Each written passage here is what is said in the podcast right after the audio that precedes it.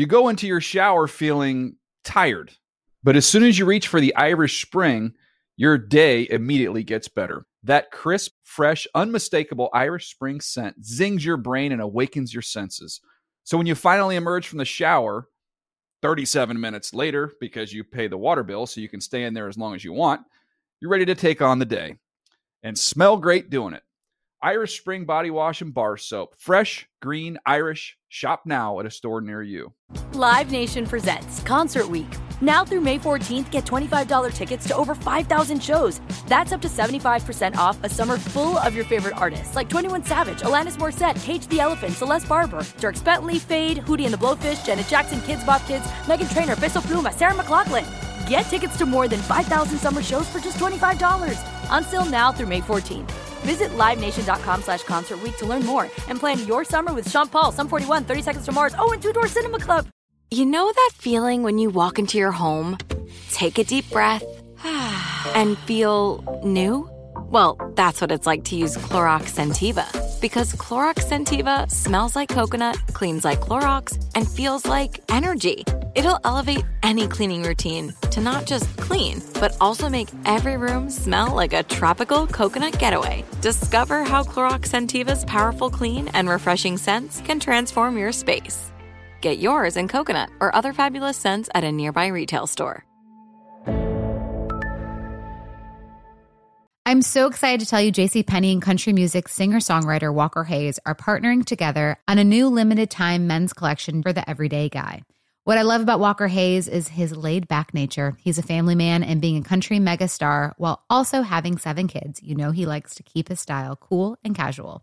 This new collection is perfect for the guy living the t shirt life or someone wanting some fresh options that feel just as good. It's easy to wear, affordable styles that celebrate the ultimate family man, along with the quality, durability, and sensibility dads appreciate. Available online Saturday, May 4th at jcp.com and in store Thursday, May 16th, just in time for Father's Day. Limited time only. JCPenney, make it count. You can work from the road while turning your vehicle into a powerful high-speed data Wi-Fi hotspot with AT&T in-car Wi-Fi. On a network that covers more roads than any other carrier, connect up to 10 devices and stream conference calls. Finish up that presentation or answer last-minute emails. Go to att.com slash in-car Wi-Fi to see if you're eligible for a free trial today. Based on independent third-party data, always pay careful attention to the road and don't drive distracted. Wi-Fi hotspot intended for passenger use only when vehicle is in operation. Compatible device and vehicle required.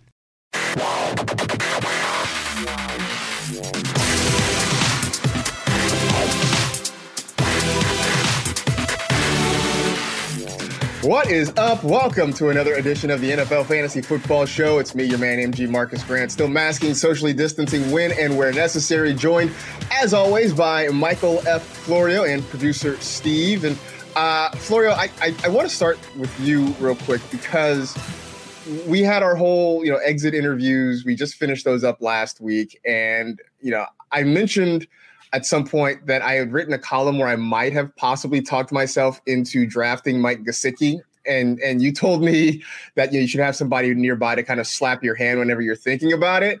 Um, I apologize for laying down on the job. If I had known you were going to draft Mike Gesicki in a best ball, I would have, you know, tweeted at you or something. What happened? Uh, first of all, I guess it's a reason why maybe in early, I guess February now, best balls are maybe a little bit too early to do. But I was having a slow day yesterday. I figured why not jump in one. And my plan was to get like Darren Waller in round three if he fell. He didn't. So I started waiting, and then there was a run on tight end, and I was like, you know what? My strategy I said on the podcast is going to be early tight end or double digit rounds. So then in the the middle of the ninth round, almost the tenth round, Mike Gesicki was still there, and I was like he'll give me two or three maybe good weeks in this format. So I grabbed him and then I took Irv Smith Jr., who you know I love as as to double down on tight end. But I needed you there, Marcus. I needed you to smack my hand or or something. Uh, I, am happy you brought it up. I, I, tweeted you yesterday saying please roast me because for all the Mike Gesicki hate I give, I drafted him myself.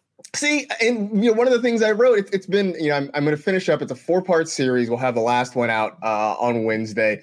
But early on, I, I made a joke about how you know we tell ourselves that the, that tight end is deep, and then we get to the middle of the season and we're like tight end's not deep, and you know we start kicking ourselves. But then next year comes around and we do exactly what you did. We're like, but Mike Gesicki in the 10th round, I mean, how can I not? And then, you know, you get talked to October and you're like, I should not have. Um, it happens. And look, here's the thing at least you're doing it in February, um, you know, so that hopefully you get it out of your system by August. That's I was going to say, I need to not feel like, oh, wow, tight end is deep. I can wait by August because then I'm going to mess up all my real drafts that I play out and not take tight end early at all. Right. I mean, there's one thing to do. Like I, you know, years ago, I loaded up. I think I did a bunch of best balls in like January, and then I got to July, and I'm like, these teams are trash. What was I doing? um, so, it happens a lot. It happens a lot. Absolutely. Um, so I, was trying to figure out last week what we were going to talk about now that the exit interviews are over, where we go for the next couple of weeks uh, before we get headlong into draft season. And, and a, by a quick quick note on that, I I was hoping originally to kind of get our pal Matt Okada, our, our resident Ask a Nerd, on here because I know he's very deep in Dynasty and is looking at guys. But I know Okada is also uh, up to his eyeballs right now in Super Bowl research. Uh, so I told him we would push that back a couple of weeks, let him get through this, uh, let him start diving into some more film. So we will get him on to start talking some draft prospects. Uh, I promise we're going to do that very, very soon because uh, I definitely want him in there. I know that he does a lot of stuff. Uh, and, and, he's going to be kind of our lifeline, I think, for the next couple months on that thing. So uh, we're postponing it just a little bit, just to let him kind of get through his actual job duties before he gets to come in, hang out, and have fun with us. Uh, but as I was sitting trying to figure out what to do, a whole bunch of quarterback news happened. Um, you know, one of the things was, and we'll talk about this too, the Eagles talking about you know the competition between Carson Wentz and Jalen Hurts. But obviously, the big thing that happened over the weekend was the Lions and Rams pulling off a huge trade that involves a swap of quarterbacks. Matt Stafford comes out to Los Angeles where he gets to hang out with his old buddy Clayton Kershaw again. They can like, you know, be pals and best as friends once again in Los Angeles. Meanwhile, Jared Goff uh, and a couple of number one picks go the other way to Detroit, which basically sort of confirms what we all thought that the Rams were sort of uh, at the end of their rope with Jared Goff and looking to make a move and do something different. So a huge deal all around, which means yeah, before we get into it from a fantasy perspective, I want to take the pulse of Lions Nation. This is where Steve comes in. Steve Manny, you are. Our, it's funny since you have taken over this podcast. There has been way more Lions news than I think there had incredible. been like all season long. Um, but you know, you had your ode to Matthew Stafford mm-hmm. uh, last week, which was great. Um, now that now that they've made this deal, Stafford officially no longer a Lion. Jared Goff is there. How are Lions fans? I'm asking you to speak for all of Lions Nation right now, so no pressure. How are Lions fans feeling about this? Uh, that, that is a lot of responsibility. Uh, no, we're we're moderately excited to have Andy Dalton on the team. Just that nice uh, middle of the road quarterback. No, we we uh, I'm starting to get this feeling like Jared Goff is the new Dalton line. Like if you have a quarterback better than Jared Goff, you have a good quarterback. If you have a quarterback worse than Jared Goff, you have a bad quarterback. Um, and for the Rams, that that sort of worked out. I got them to a Super Bowl, uh, but the Lions aren't very good uh, which is which is a problem. where if, if you were to maybe look at the Lions and Rams rosters up and down, like you might take, you would have taken Stafford, you'd take like Kenny Golladay, T.J. Hockenson, the center Frank Ragnow, and the punter Jack Fox, and otherwise, every other position you're taking the Rams. Uh, so it's like kind of a bummer because it's like, all right, so you're not going to tank necessarily, but you're you're probably not going to be very good for a while. So we've got like four I guess five opportunities at first round draft picks to get a QB, and at seven, like, is it good enough to get? Uh, is it good enough to get like a franchise guy? This talk maybe you can get Fields at seven. I kind of am skeptical. Uh, so I think basically we're like, all right, this is going to be purgatory for another like five, six years, and uh, it's kind of a bummer. That's the worst. Being in being in NFL purgatory is the worst, where you are not good enough to make the playoffs, yep. but too good to actually get a high pick. I mean, the worst thing ever is to be like, you know, nine and seven, eight and eight, seven and nine, and like you're missing out on the playoffs, but you're also picking like 13th. like there's just there's just no upside there. Um, you know, I, I want to say this because I, I feel like there are some decent pieces there, right? I mean, if you guys can, you know, sort of hug and make up and kiss and make up with Kenny Golladay after what was a weird yeah. year. Uh, you know, you've got D'Andre Swift there. Um, you've got TJ Hockenson and Marvin Jones is not a bad receiver, even though he's you know getting a little bit older. there are some pieces. It's just a question of whether or not you can scheme it up for Goff to be, you know, good again.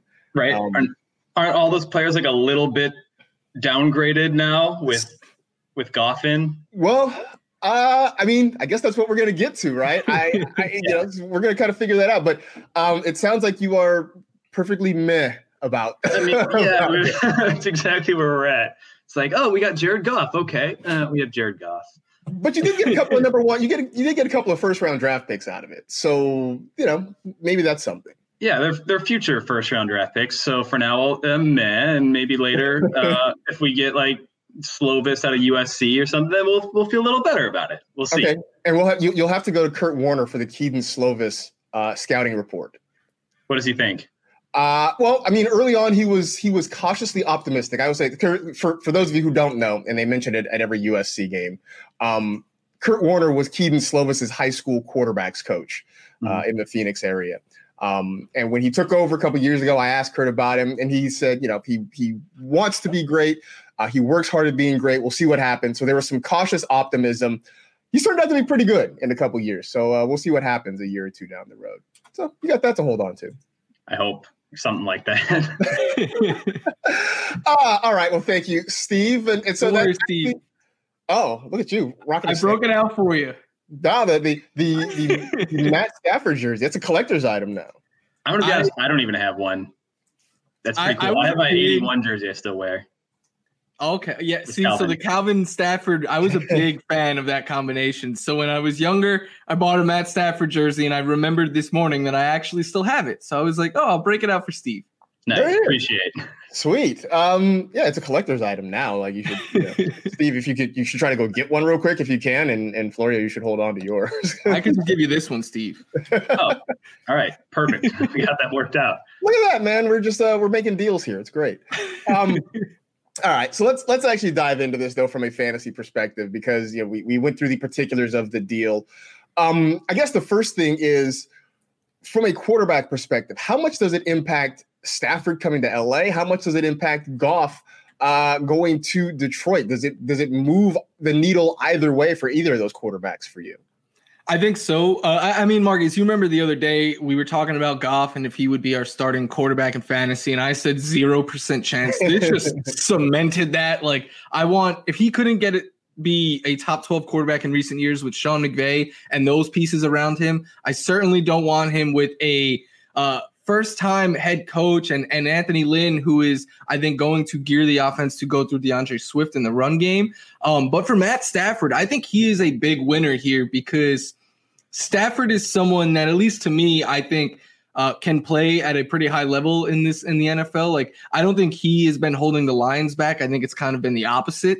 Um, especially in the years they had Jim Bob Cooter, where they just decided to run their offense through a scat back and a slot receiver, which didn't make a whole lot of sense to me.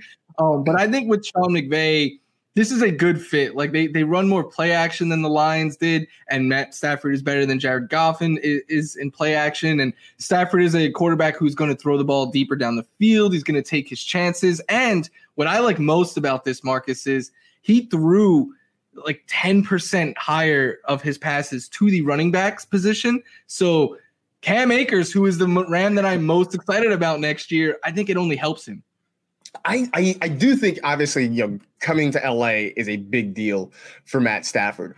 The thought I had though is because you know I, I, saw universal excitement about it across fantasy Twitter, right? And people trying to figure out where to slot him. I mean, I think right now the consensus is somewhere between ten and twelve uh, for Matthew Stafford at the quarterback spot, and that makes sense to me. But as I was digging in, you know, and and starting to look at this, part of me feels like a lot of this hype and a lot of this excitement is less about Matt Stafford and more about Matt Stafford working with Sean McVay. Um, because you know, look, Stafford has been he's been fine over the last few years. I mean, I for a while I I coined him as one of the patron saints of the Church of Wait on a Quarterback. Right? He was that guy. He was one of those guys where if you wanted to wait until double digit rounds to get a quarterback, you know, he was there. Uh, for years, it was you know Tony Romo was there. Um, you know, you, you list a handful of guys that you would get in, in the ninth or tenth round who would give you pretty good numbers week to week.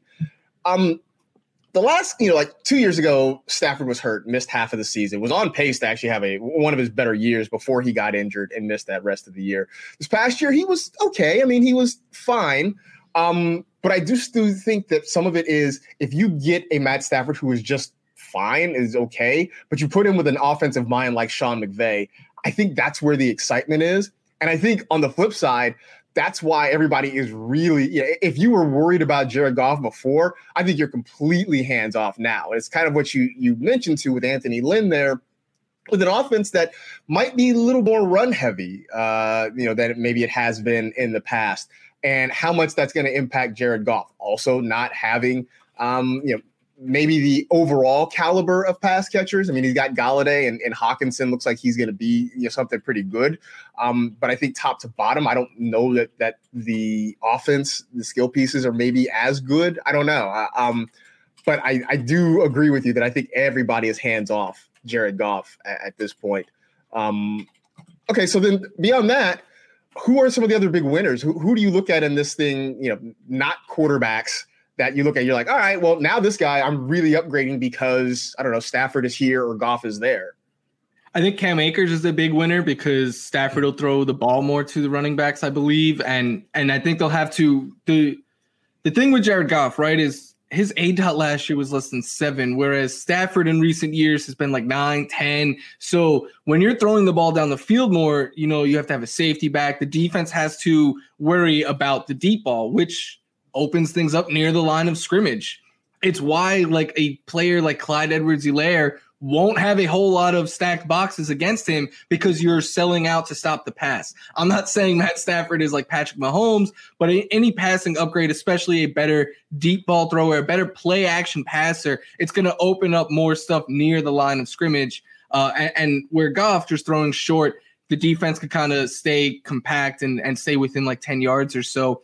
I think Robert Woods and Cooper Kupp are obviously big winners here because, uh, first of all, Robert Woods led this team on everything in play action last year. Uh, I expect them to continue to do that at a high number. They were in the top five in play action plays last year, so I think that can only help Robert Woods. Cooper Kupp, Marcus, he had 35% of his fantasy points and targets in three games last year. So I, I expect better, more consistent numbers for Cooper Kupp. I think the Rams could kind of go back to what they were prior to 2020 because in 2017, 2018, when Goff was putting up those big numbers, they had a really good O line. And then that O line kind of broke apart and stuff. And Goff just isn't good under pressure. And, and all the numbers show that Matt Stafford is much better under pressure. So I think that just leads to all around improving this offense and making it potentially go back to what it was a couple years ago when, yes, they're still going to run the ball a good amount, especially near goal line, the goal line. But not like last year. Like last year, they were a very run heavy team. I think we could see them go back to being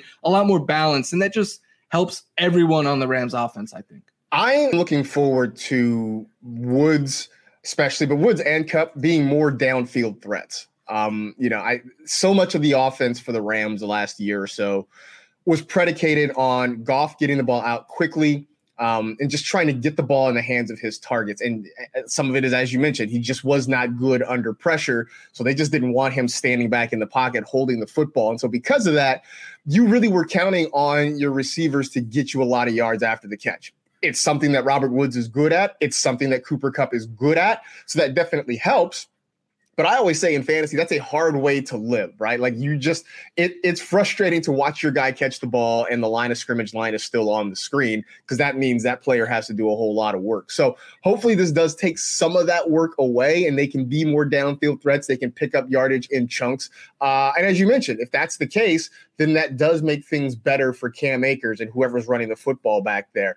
Um, on the flip side, I mean, is this good for D'Andre Swift? I mean, I know you liked him anyway with Anthony Lynn coming in there. Now that you have a quarterback um, that isn't necessarily going to push the ball down the field, or a quarterback that you're not going to hand the ball to, or, or, you know, let him throw it 35 times a game, uh, does this mean more touches? Does it mean more quality touches for D'Andre Swift? I think so. Uh, Anthony Lynn has shown us throughout his tenure as a coach or coordinator in this league that the offense is going to primarily go through the run game. Like uh, in his four year tenures, his teams ranked in the top five in uh, touches and pass attempts to the running back position. Uh, plus, we saw when he was with the Bills and before that with the Jets, they just love to run the ball in Anthony Lynn's system. And for a long time before last year, where the Chargers, Austin Ekeler got hurt and it was just a hodgepodge of running backs the whole year. Before that, Lynn always has operated with a lead back. And I think that bodes really well for D'Andre Swift because we reference it all the time, Marcus. Like when they came out in the middle of the season, we're like, yeah, we're going to start D'Andre Swift now. Adrian Peterson was like, this should have happened months ago. And he was the starting running back. You never hear people saying, like, yeah, I should have lost my job to this guy a while ago. But AP came out and said it because Swift is so good. Remember back to the draft process a year ago before we all got enamored with landing spots, it was like D'Andre Swift and Jonathan Taylor that everyone was saying were the top two talents in that class. And I think this just gives more opportunity for Swift. Uh, and I'm hoping that they really set him free this year and don't get cute by bringing back like an AP or or Kerryon and just and having him play a third of the snaps because I think he can be a legitimate, really good RB one if he gets the full workload. It's like you're reading my mind because I'm like, okay, so this is great, D'Andre Swift particularly the RB one, but like are we worried about Kerryon Johnson just sliding back in there when he's healthy? And um, I'm not I'm not sold that it won't happen, but I am sort of with you and hoping that they just decide, okay, look, that D'Andre Swift is our guy. Everybody else is just sort of filling in the gaps where need be.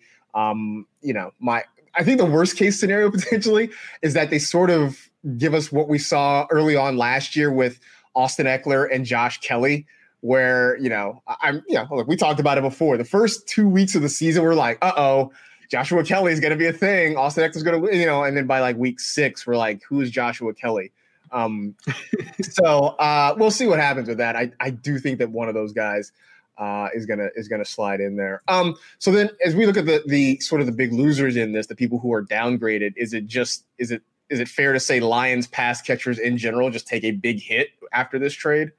Yeah, especially because like Kenny Golladay is a free agent, and and if Kenny Golladay cares about Kenny Golladay, he might just try to you know run and and go somewhere where he has a better quarterback and a better chance of putting up numbers. And if that becomes the case, I mean, unless they bring in another big wide receiver, who are you going to pay up for here? Maybe T.J. Hockenson just because of tight ends, but I think if Golladay leaves, it's Hockenson and Swift, and that's it in this offense. Oof, that's that's rough. it is right. Look, and I, along with talking myself potentially into doubling down on Mike Gesicki, I did sort of uh, reaffirm my belief that TJ Hockenson is set to be something good. So at least something has come out of my uh, diving into tight ends. I'm not completely gonna, you know, throw away late round draft picks on guys that I hope have upside. There, there's something there, I think, with TJ Hockenson.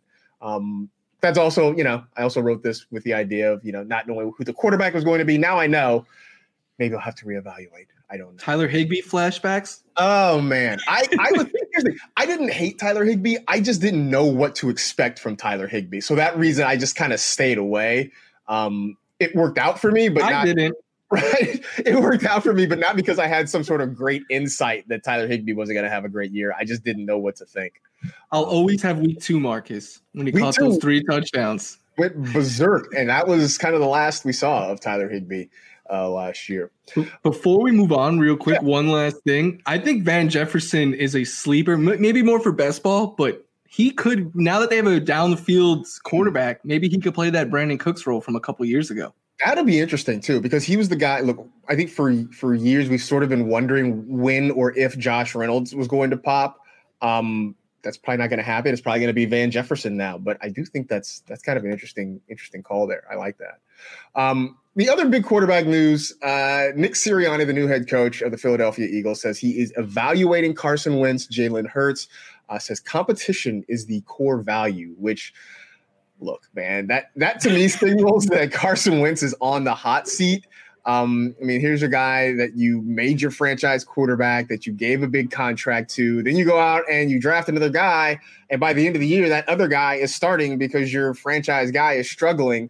Now they're in a competition with one another. Um, look, I, Kevin Patra, who does great work for around the NFL, you know, wrote about this, and, and he had a good point where he said, you know, yes, in theory, everybody is in competition, right? In theory, a healthy Fletcher Cox is in competition with his backup, but in reality, not so much.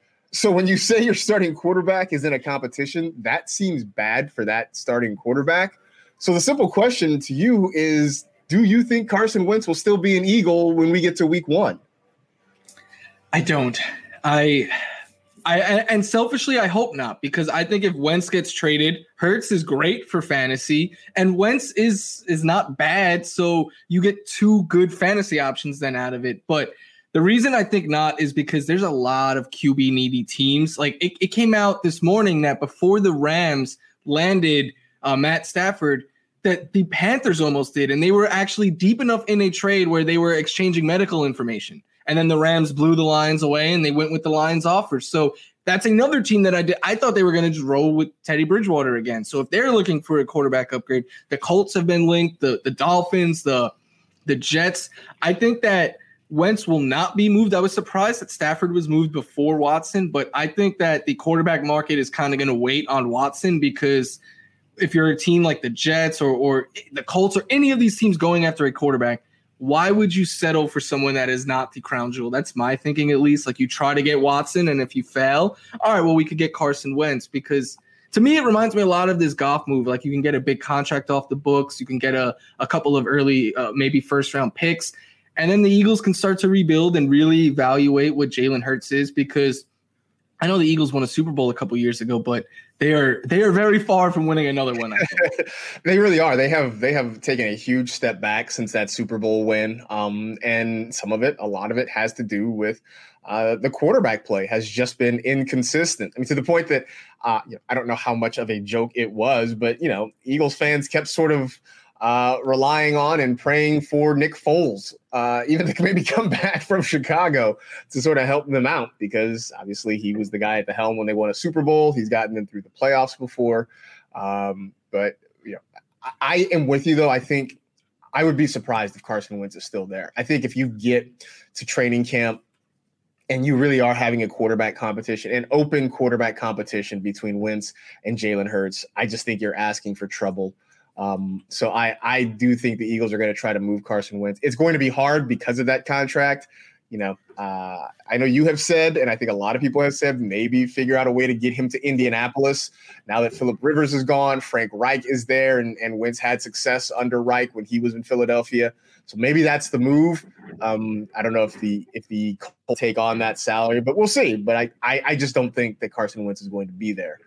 Um, which which made me think about a handful of guys, and, there could be a lot of, as you mentioned, quarterback movement this offseason, but it made me think of a handful of guys who uh, you know, the, the, clash popped into my head. Should I stay or should I go? So, will these guys stay or will they go? Will they be on their current rosters by the time we get to week one? Uh, so, I, am going to get your thoughts here. First off, obviously, the, the crown jewel, as you mentioned, Deshaun Watson, week one, will he be suiting up for the Houston Texans? I think zero percent chance. And I know the the coach and the GM and everyone, the GM who is the reason why he wants out, first of all, could say, like, yeah, we don't want to trade him, but we times have changed in sports, Marcus. And when a player wants out and makes it this public and deletes all the team stuff from his social media, usually means that that player will not be back next year. So I do not think Deshaun Watson will be there. And Marcus, in fact, I was thinking about this the other day. I feel like losing Harden and Watson in the same like time period is Houston's real punishment for 2017 and not whatever baseball gave them. That's a fair point because the city of Houston has had a rough go sports wise, right? I mean, I know the Astros made a deep run in the playoffs and, and very nearly got to the World Series, but um, you know, the Rockets have fallen apart. The Texans are right now just a disaster uh, in their front office. So maybe this is maybe this is the city of Houston being punished by the sports gods. Uh, I also love the state that we're in currently uh, in the world that we sort of decipher things through cryptic social media moves. like you know, it, it gets reported when an athlete takes any team stuff off of their social media, like when they delete all their pictures off Instagram or they take it out of their bio uh, how it becomes a thing, or even if like you know somehow they have a real estate list in a certain city, like people like you know try to try to glean things from that. Um, I do think I do think they're going to have to move on from Watson. I just think it's so toxic at this point. I you know And it just seems like every time they offer an olive branch to try and make things better, then they turn around and do something to make him upset again. Like I don't know. I just don't know how they repair this relationship. Um, the other thing about you know about nowadays when you have star athletes, uh, especially guys who are younger in their careers, like Deshaun Watson is, um, they can afford financially to sit out a year. You know, like I mean, we saw Le'Veon Bell do it, and you know, I know that that it didn't necessarily work out for Lev the way I think he wanted it to, but he also could take a year off from football and not really worry about anything, uh, at least financially. And Deshaun Watson, if he decides, you know what, I'm just that fed up that I don't want to play, um, you know, he'll be fine. At least, you know, at least in terms of of his bank account. Uh, so we'll see what happens there. But I'm with you. I don't. I don't think he's going to be there. It seems pretty fitting that after like the year that they just had, like Bill O'Brien's gone, Watson's probably going to be gone. It sounds like Watt, D Hop's already gone. When the dust settles, David Johnson is going to be the last Texan standing. that's that's crazy. And it might not be wrong, and that's just crazy. Uh, all right, the next one, Jimmy Garoppolo, and you know the the names have been swirling. Look, the Niners were at first you know, reported to be in the Stafford sweepstakes, uh, but I guess they could just never really come to a, a, real agreement on anything. So I don't know how far that got. Uh, but there's still talk that you know Jimmy Garoppolo might be on the move somewhere, uh, even that he might go back to New England. Will he be a 49er in Week One? I think the only way he is a 49er is if they strike out on all the other quarterbacks available because it sounds very much so like they want to upgrade the position. And I get it, Marcus. They like you know better than anyone. They have so much talent on the offensive side of the ball. Mm-hmm. Jimmy G just hasn't been able to stay healthy. He hasn't been able to fully take advantage of all the talent around him that when you have Shanahan in those pieces, you got to strike while the iron's hot. So I wouldn't be surprised if they moved on from him. But if they struck out, I also wouldn't be surprised if they just bring him back. A, a large part of me thinks he'll still be there in week one. It, it won't be for lack of effort, though. I mean, I, I do think that that the 49er front office, that you know, John Lynch, Kyle Shanahan, I think they are doing their due diligence and I think they're making calls and seeing what it would take to maybe get some guys. Um, you know, I don't know how hard they're necessarily pursuing Deshaun Watson, but obviously they did make a run uh, in some form at Matt Stafford. So I do think they're looking around. Uh, you know, there have been rumors for the last couple of years that Kyle Shanahan really wants to sort of reunite with uh, Kirk Cousins after their time in Washington together. You know, I, I, don't know if that happens. I will say that as a 49er fan. There was a rumor floated yesterday, I believe, about Yeah, that. as a Niner fan, like I don't know that Kirk Cousins excites me a whole lot. Like it's it's fine. It's a slight upgrade from Garoppolo, but it doesn't do much to to get me really excited. Deshaun Watson, I'd be fired up about that. um, Kirk Cousins doesn't really do much, but I I I have a really strong hunch um, that Garoppolo is probably going to be a 49er at the start of next year, unless something major comes along. Oh, and Steve is saying Kirk Cousins and Jared Goff might be the same person. Uh, I think Cousins is a little better than Goff. I don't. I think so, Maybe. but at least for fantasy, a little bit better. But if, if he leaves, though, who is going to be throwing Justin Jefferson the ball? That's what I want to know. Right. That's the other part. Like if Kirk Cousins leaves Minnesota, what does that mean for Jefferson and Thielen and those guys? So that's a whole other can of worms we'd, we'd have to figure out. Um, Mitch Trubisky. Bears fans are certainly, I think, done with Mitch Trubisky.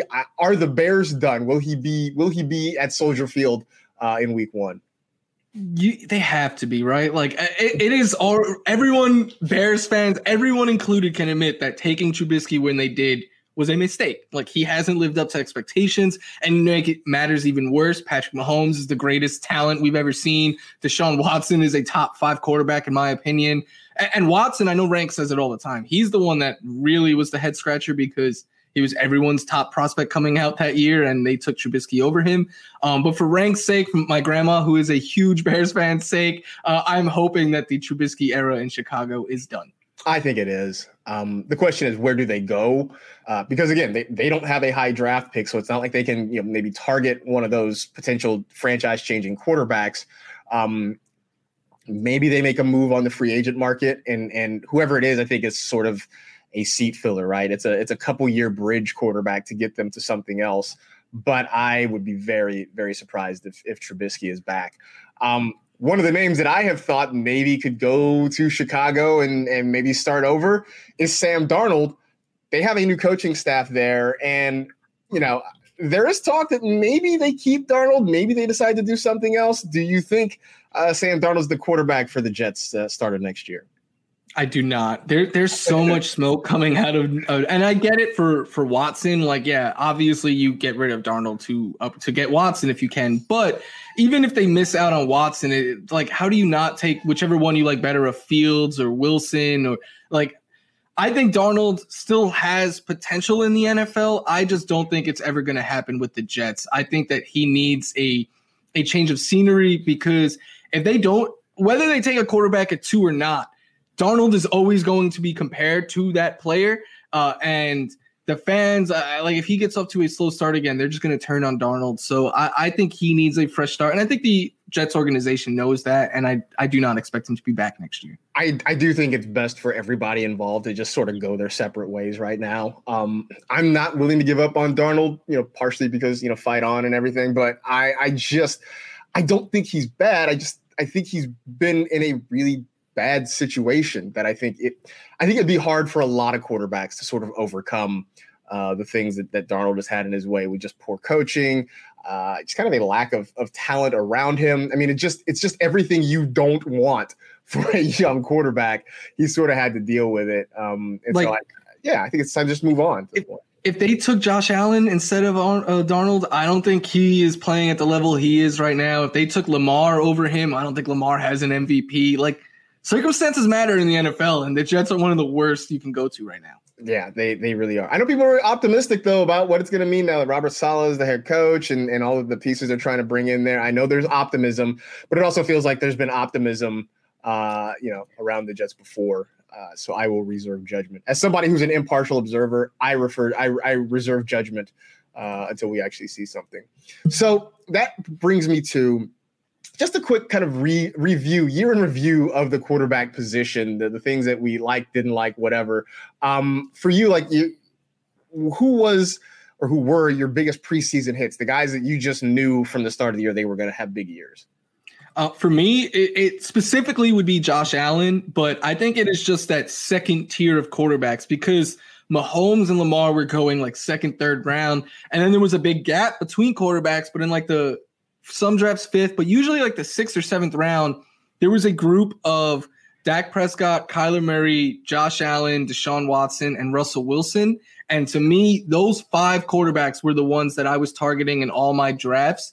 And all five of them ended up having a really big year outside of Dak, who got hurt. But I think, I mean, if he stayed healthy, it looked like he was going to have a monster season as well. So for me, I think it was kind of changing my approach at the quarterback position and seeing the value in the second tier and targeting those guys. That is where I went very heavy last year. Um, like I said, I, I, had a lot of Deshaun Watson, Dak Prescott, Russell Wilson across my teams, and all three of those guys uh, were pretty good. I know, you know, we we talked a lot about Wilson sort of fading down the stretch last year, but you know, the first half of the season plus, uh, he was lights out. It was great. Um, you know, Deshaun Watson, I think, kind of got off to a what we consider to be a slow start, but he was great in the back part of the season. And, and it, I think with with Watson, if you factor in uh, sort of the guys he was playing with, just the general turmoil in Houston, um, you could make a case that that he was arguably the best quarterback in fantasy this past year. I know the numbers don't necessarily say that, but I think you know if you kind of adjust for everything and situation, um, he had a great year, and and I think you know, that was one that we could all hang our hat on. And I do think the, the Josh Allen, even for I think the most optimistic Josh Allen fans, I don't think they anticipated this kind of year for him. Um, we knew he could run the football effectively. We knew he had a big, strong arm. We knew having Stefon Diggs was going to help. I don't think anybody predicted that he was going to, you know, throw 37 touchdown passes, that he was going to have, uh, you know, the rushing success that, that all of it combined would come together. So I do think anybody who sort of sort of pegged Josh Allen and bet on him this year ended up as a, a pretty big winner. Um, on the flip side, we talked about Carson Wentz. I I sort of thought maybe Carson Wentz could could have a sleeper year. I didn't. I think I drafted him maybe in, on one team. I didn't. I didn't spend a lot of draft capital on Carson Wentz. Uh, but I did sort of tell myself a story where if he stays healthy, if his receivers stay healthy, that maybe he could be a top eight quarterback. Uh, that was not the case. Uh, I, I whiffed on him. I sort of whiffed on Cam Newton, but I didn't spend a lot of draft capital there. Um, and maybe Cam is just cooked. Uh, sad to say because he just looked bad for a lot of the season. Um, anybody else that you looked at and you just you just whiffed on last year? Yeah, while I think I hit big on the upside QB ones, I definitely swung and missed on what I thought were the upside QB twos. Cam Newton was very much so in that group. Uh, so was Daniel Jones, which was mm-hmm. terrible this year. I really like Gardner Minshew, and I don't think it was all Gardner Minshew's fault why he was a bust last year because he was consistently giving you like 18 points a game, but then they realized like, hey, we actually may win a game with him, so let's go with Mike Glennon. So that kind of took the wheels off there. Um, but yeah, that was a tier that I had. And, and, Joe Burrow was in there. He was good until he got hurt, but that was a tier of upside quarterback twos. And man, did they disappoint. I forgot about Daniel Jones because yeah, I was big on Daniel Jones this year, and that that just didn't work out. Um, and I'm I'm I'm sort of wondering whether or not we are close to the, the, Daniel Jones ceiling. If if we're at a point where this is just who he is, and and we should just you know, prepare accordingly if you decide to draft him as a QB too. Um, so we both talked about drafting some of those mid-tier guys, right? Waiting until the fifth, sixth round, go getting a quarterback. Does this mean the wait on a quarterback era of drafting is over? Have we gotten past that now? Is that is that done? For me, it is because I, I, all the quarterbacks that we said earlier in the tier one, you throw in Aaron Rodgers now, you throw in um, Justin Herbert. Uh, may I, people are starting to hype up Trevor Lawrence to be a potential QB one in fantasy, uh, and then there's Jalen Hurts if he's the starter. I think outside of that, that's that's like eleven or twelve quarterbacks. Then you can throw in, you know, like the the Staffords, maybe the Taysom Hiller, the Jameis Winston's, the Tom Brady. That's fifteen. That's that's fine in a normal league. But after that, quarterback thins out very quick. I think. Like, do you want to be starting a Big Ben or or a Jared Goff or you know, like I don't. So for me, the wait on quarterback era is over. I'm gonna try to grab one of those top 10 or so quarterbacks, especially the ones who can give me points with their legs as well, which is why for a second year, while I expect to have Aaron Rodgers ranked very highly, I don't anticipate having a whole lot of Aaron Rodgers on my teams. That's the thing is, you know, you talk about how the, there's a drop off, right? And I went and looked and, and you look at the top 10 or 12 quarterbacks, and these are all guys that are averaging um, about 20 to 21 fantasy points per game. You get past that top 10, that number goes from 21 to like 18, which, you know, that's a pretty significant differential, especially over the course of 16 games, right? You're talking about, you know, somewhere around 50 points difference uh, between those two types of quarterbacks. And so, you know, which which sort of brings me to my next point is that we talk about quarterback being deep maybe it is but maybe it's not as deep as we think it is right where you you have a handful of guys that you can start every single week you know you can start uh, you know, Lamar, you know, Patrick Mahomes, maybe Lamar Jackson, Josh Allen for sure, uh, you know, Kyler, those kind of guys. But maybe there's eight or 10 of those guys. And beyond that, you are sort of streaming the position, right? If you went and you decided to, to sort of bank on uh, a Kirk Cousins, a Matt Ryan, if you're drafting those guys, you're also sort of playing the waiver wire, or you've got a second or even a third quarterback on your roster. Um, I mean, I know that that's an easy thing for us to say. Quarterback is deep, but maybe it, maybe it's time that we we rethink that. That you know, and maybe that's why quarterbacks are coming off the board early, right? That maybe we've started to realize, Florio, that maybe this position uh, is deep-ish, but not actually deep. Am I crazy?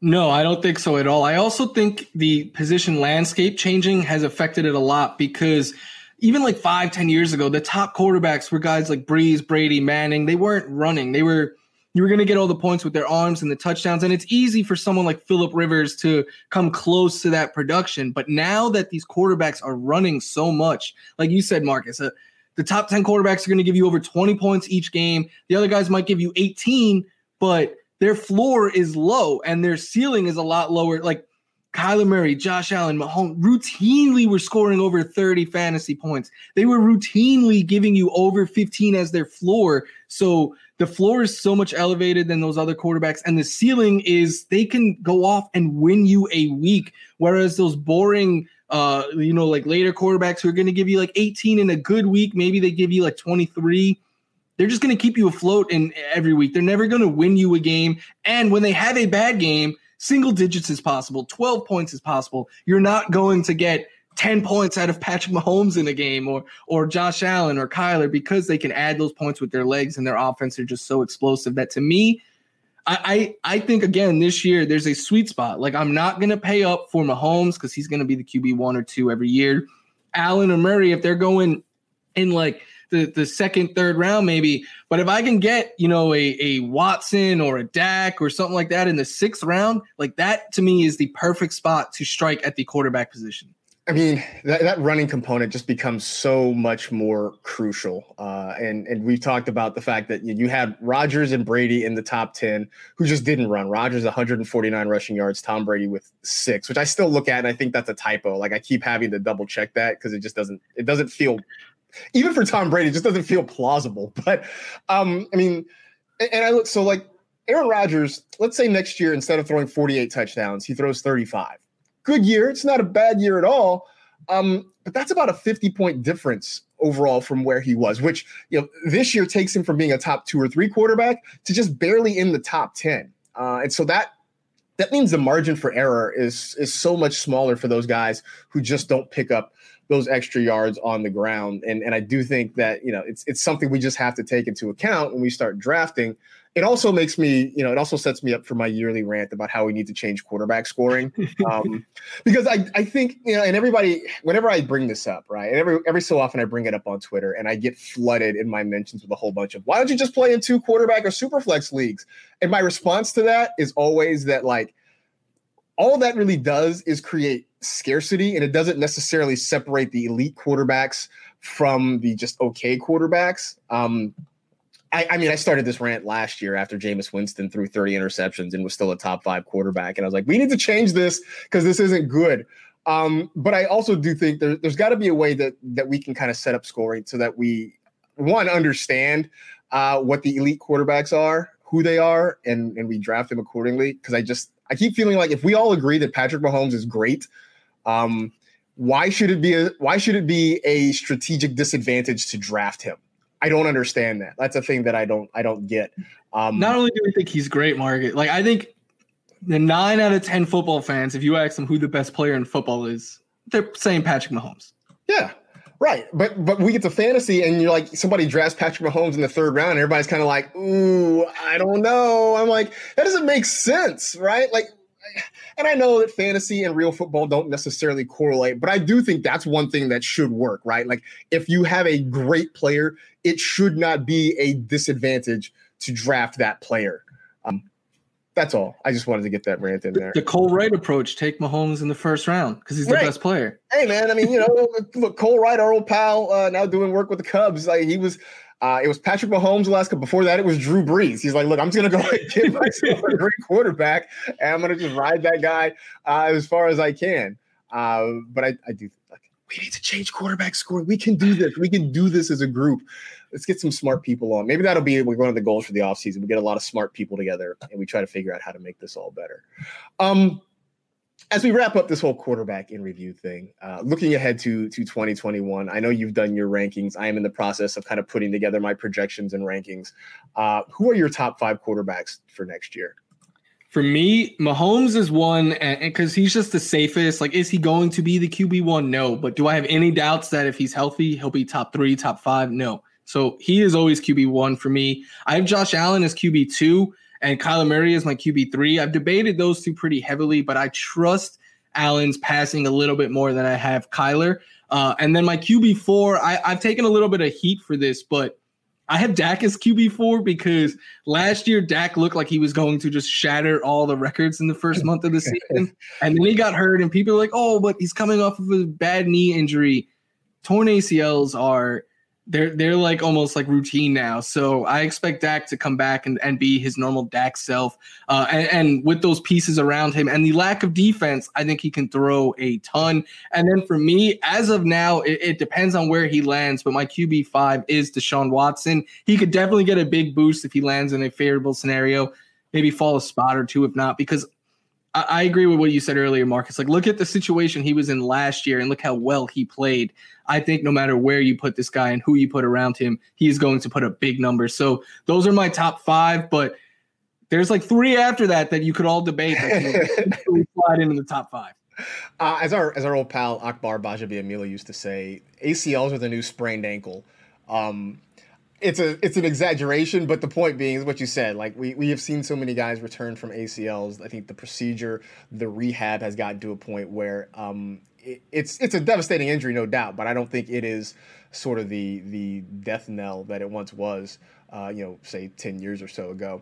Um, my top five, uh, you and I have the same names. We just have them in slightly different orders. I've got I've got Mahomes as my number one because why not?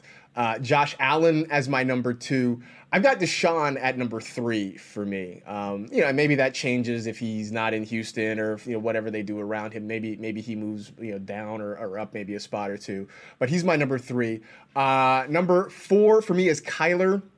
Uh, it was just sort of weird to kind of watch him struggle and fade, and maybe the shoulder injury had a lot more to do with it, um, you know, than anybody wanted to let on. But he did kind of fall apart, and that that worries me a little bit. But he's my number four, uh, and I put Dak at number five. I don't, I mean, I don't think it's controversial for you to have him where where you did, uh, because he looked so great, because they relied on him so much, and because that defense was bad, and you know, may, maybe the defense gets a little bit better.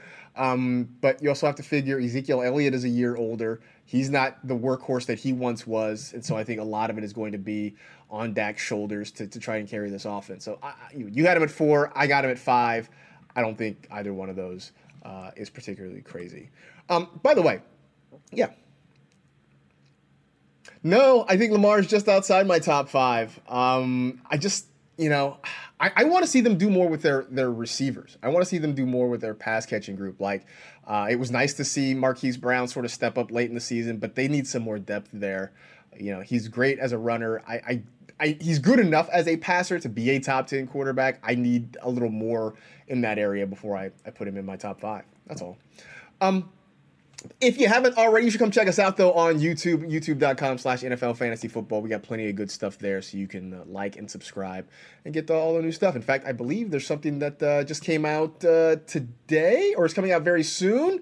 By the time you listen to this podcast, it might be out. We uh, we have our fantasy awards. Me and Florio uh, kind of go over some of our fantasy awards for the 2020 season. So you can go check that out at uh, YouTube. Um, before we go, I was reminded by a friend recently that we are approaching the 30th anniversary of the 49ers attempting a logo change. Uh, I believe it was, uh, they officially announced this on February 13th, 1991. It was not even the lead of the press conference. Uh, they, were, they were introducing a new GM.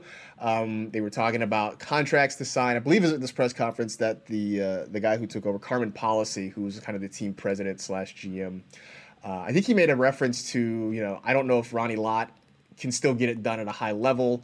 Uh, Ronnie Lott went to the Raiders and still did it at a high level for a number of years, so that was kind of a swing and miss. But the other part of it is they un- they unveiled a new helmet with a new logo that was immediately destroyed. And this was in the years before social media, obviously. Uh, but I remember, you know, at the time I was growing up in the Bay Area and I remember seeing it, and the backlash was swift and loud uh, about how awful this 49ers logo looked. Um, it, it said the word 49ers on it. It was this weird script. It was terrible. Uh, everybody hated it. And within a couple of weeks, the team was like, haha, just kidding. We're not going to do that. Uh, and they went back to the old helmet. Um, but it did make me wonder what is the worst logo in pro sports? And you know, Steve, you can jump back in here too with this. I don't know, if, Florio, if you want to go first. I don't know if you've put together uh, a couple of candidates, but just made me think of what is some of the worst logos you remember seeing in pro sports. Well, I never saw this 49ers logo before, Marcus. If they stuck with that one, it would be that one because that thing was not not good to look at. And their and their logo is so iconic. Right. Um for me though, the worst one uh, it's a football team. It is the Cleveland Browns because your name is the Browns and your logo is not even brown; it's an orange helmet. And like watching football one like earlier this year, my fiance was like, "Why are they the Browns if their logo is just a orange football helmet?" And I was like, I wish I could explain that to you. I have no idea. They they changed it recently and it went from like like a slightly different hue of orange, I think was the change or something. Yes. It, it, makes no sense. Like get a dog. Like the dog logo they have is pretty sick. I, I just don't get the orange helmet one at all. How do you feel about the elf? Which elf? You've never seen Brownie the elf?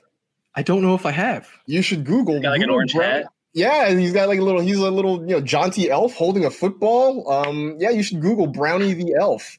Um, It's not a better logo. I wouldn't say it's an upgrade on the helmet. It's a really weird logo. it's a weird logo. It's a weird. I don't know where they came up with it. Uh, I don't know if there's any Browns fans. I, I would hope they're Browns fans who listen to this pod. If you if you know where or how Brownie the elf came about, I would love to hear about The it. mascot is dressed up in like elf pants and stuff. um. All right, Steve. What what do you have one uh, or two? I, that- I do. okay. Um, I actually had the Cleveland Browns down, but I had a contingency plan as well. Um, so there was a point in time, I'm not sure when it was, but Major League Baseball got together and everyone agreed we're going to do letter logos. We're going to do slick letter logos. And they the Toronto Blue Jays were exempt because they had a cool logo that everyone liked. But the Baltimore Orioles decided they were going to go with a weird cartoon bird. And if you look at all of the logos kind of collectively, that cartoon bird looks like it was drawn by um, a middle schooler, like a, a fun cartoon. It- it's really ugly, and they could easily just use, and you see it. They could use that orange O or even a B, but for some reason they are they have this fascination with this like kind of fat looking bird. It's not intimidating at all. I, I don't get that one. People don't like that one. I I- I don't know. I guess I'm weird. I thought I don't hate it. I won't say I, don't love either. it, but I don't hate it. Um, I did like when the Orioles changed to the more uh like you know it, it looked like a bird like that you'd see like at a natural history museum like it was an actual That was. Oriole that they had on their Yeah. hat. Uh, that was definitely better. Um, but yeah, I didn't I didn't hate the fat bird logo um, myself. Uh, I don't know. I don't know, man. uh, for me, I would say one, the one that popped in mind, and uh, for some reason, and I'm not, I'm, I'm not picking on your your town, Steve, but Oh no. um, well, the, when the Pistons changed to that weird horse with the tailpipes and yeah, and for horsepower. I mean, I know what it was for. it was awful. Um, I like, I get it. You're the Motor City, and Right. you know the the the automotive center of of you know America and maybe the world. Um, no, it was just all. It was like a chess piece that you put racing stripes on. It it looked terrible. Um, I was not a fan of that one. They And won a I- championship with that one, right? They did win a championship with that one. Yep. So you know, I guess you know I should shut up, but you know they, they still won. That's why they won too. right uh, the the, the, the the runner up for me and it's not that i hated the logo but steve do you remember when the tigers had that methed out looking tiger logo Yeah, it, it was uh, briefly used. It was never always like the only one, but yeah, I know what you're talking about. i remember it expressly because i so i have some very good friends and and they would go their grandparents lived in detroit and so they would go to visit their grandparents and so like one year one summer they they brought me back a detroit tigers pennant You know, they went to a tigers game hung out they brought me back a pennant and it was the logo with the the methed out tiger on it with his eyes like popping wide um and so like i you know for years i had that on my bedroom wall as a kid. And so like i expressly remember that. I was like even like you know even when i was like 10 i'm like why does the tiger look so scared? Like what is going on? I I had never seen that logo until right now, and it is awful. Yeah. it just it was like a nice try. Like everything was fine up until you got to the eyes. And It's so easy to make a lion intimidating, and they went with that. It just seriously it's like somebody scared the tiger and uh it messed it up These Oh. bad logos seem awfully targeted. I, guess I, I picked them and I was like, I you know, Steve's gonna think I'm picking on him, which I'm not. it just it just so happened that two logos that I, I did not like uh happened to come from the same city. So that's all. We'll, we'll have a Uh, discussion after about this. yeah, there you go. Um, you know, and, look, if you want, you can roast me about the 49er logo that almost happened but didn't because it's terrible. It's not a logo, Marcus, but the Giants, I think it was in the 90s, had a really weird mascot that only la- like I forget what it was, but The San Francisco, the? San Francisco Giants. Yeah. Oh yeah, no, the the crazy crab from the like the late seventies, early eighties. Here's the story about the crab, and I know we didn't you know plan on getting into like this, but the the crazy crab because you know the city of San Francisco is it has traditionally been sort of you know outside the box in its thinking and doing a little bit of weird stuff.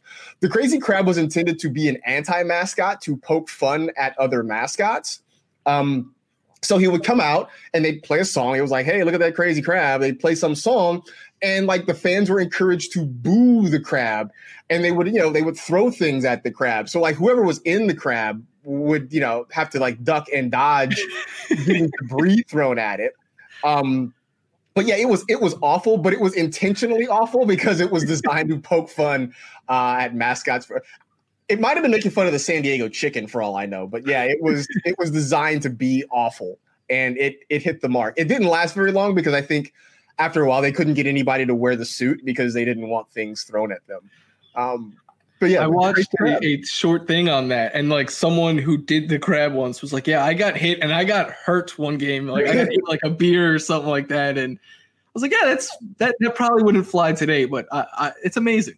Yeah, yeah. Uh, the Crazy Crab. For anybody who hasn't who hasn't uh, seen it, go look up Crazy Crab, San Francisco Giants. Um, and it is a whole thing. It is awful looking. It has like big bug eyes, and uh, it's a crab. It, that's, that's the best thing I can say about it. It's a crab. Um, I think it has a mustache too, or something. I don't know. Um, yeah, so just nothing to do with giants. Uh, yeah. These there's a lot of seal. I don't know if you remember Lou Seal. Um, no. Yeah, yeah. That that's that's there. Uh, I, I, think I'm getting the wrap sign because we have gone off the rails here. That's probably a good idea. Thank you, Steve, for uh, for bringing us back in. Uh, so there you go. That is it. We are done. We appreciate you hanging out with the NFL Fantasy Football Show. You know the drill. Tell two friends and tell two friends. Rate, review, and remember, elevators smell different to little people. Be safe. Take care of yourselves. Wear a mask, and we will see you on Thursday.